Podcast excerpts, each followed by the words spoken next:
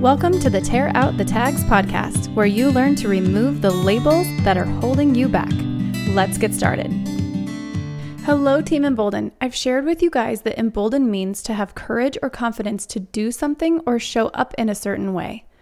But what is confidence? According to the Oxford Dictionaries, confidence is the feeling or belief that one can rely on someone or something.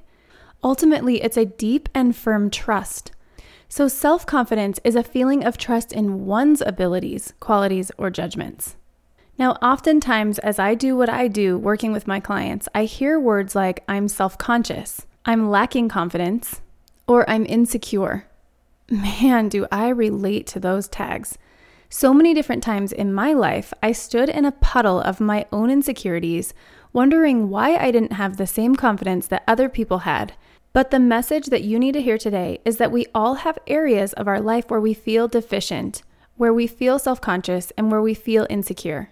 And throughout our lives, that confidence shifts and changes. Perhaps you might be insecure in a relationship, but when you get out of a relationship, you find that you're much more confident as you realize that insecurity actually came from being in an unhealthy relationship. Perhaps you are self-conscious in the workplace and tell the boss that you've worked for 10 years that you're just used to treating you like crap, gets fired, and suddenly someone new comes in and starts to build you up and make you realize your worth within the company. Suddenly, confidence in what you do on a daily basis begins to arrive. Perhaps you are lacking confidence as you are building the brand new business that you're doing on the side on top of your regular job that you work all day long. But as you close deals and as you start making money, suddenly you become a very confident entrepreneur. I don't personally subscribe to the idea that confidence is worn as a tag. I don't believe that there are just confident people and people who are self-conscious. You can't be all or nothing. The same thing goes for a tag like failure. You cannot be a failure in life. You cannot be a failure in every single thing that you do. It's not possible. Everybody has wins, and everybody has areas of confidence and areas where they are lacking confidence. So I want you to think about self-confidence as an added layer on top of the tags that you already wear. So what do I mean by that? Have you ever been into a consignment store where the actual tag on the garment has an orange sticker? Sometimes they're different colors, but I remember them being orange. And it was just a little tiny sticker that was placed on the manufacturer's label, and it would say a price like $10.99. That's how I envision self-confidence on top of those tags that are already within us.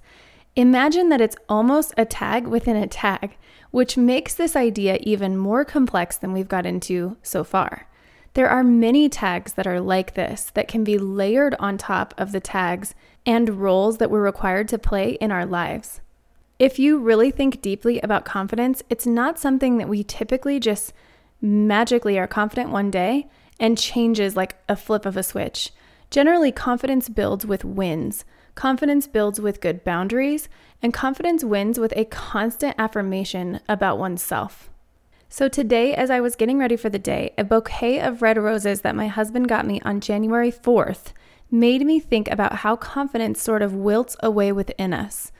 Now, generally, when you get a bouquet of roses, they tend to wilt very quickly. You might have a week at best before some of your flowers start to bend over and sort of look droopy and sad.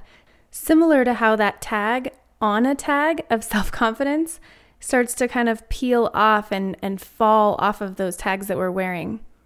So these roses that I got for my husband have lasted 23 days and are still straight as an arrow and still bright red with just the tips beginning to wilt.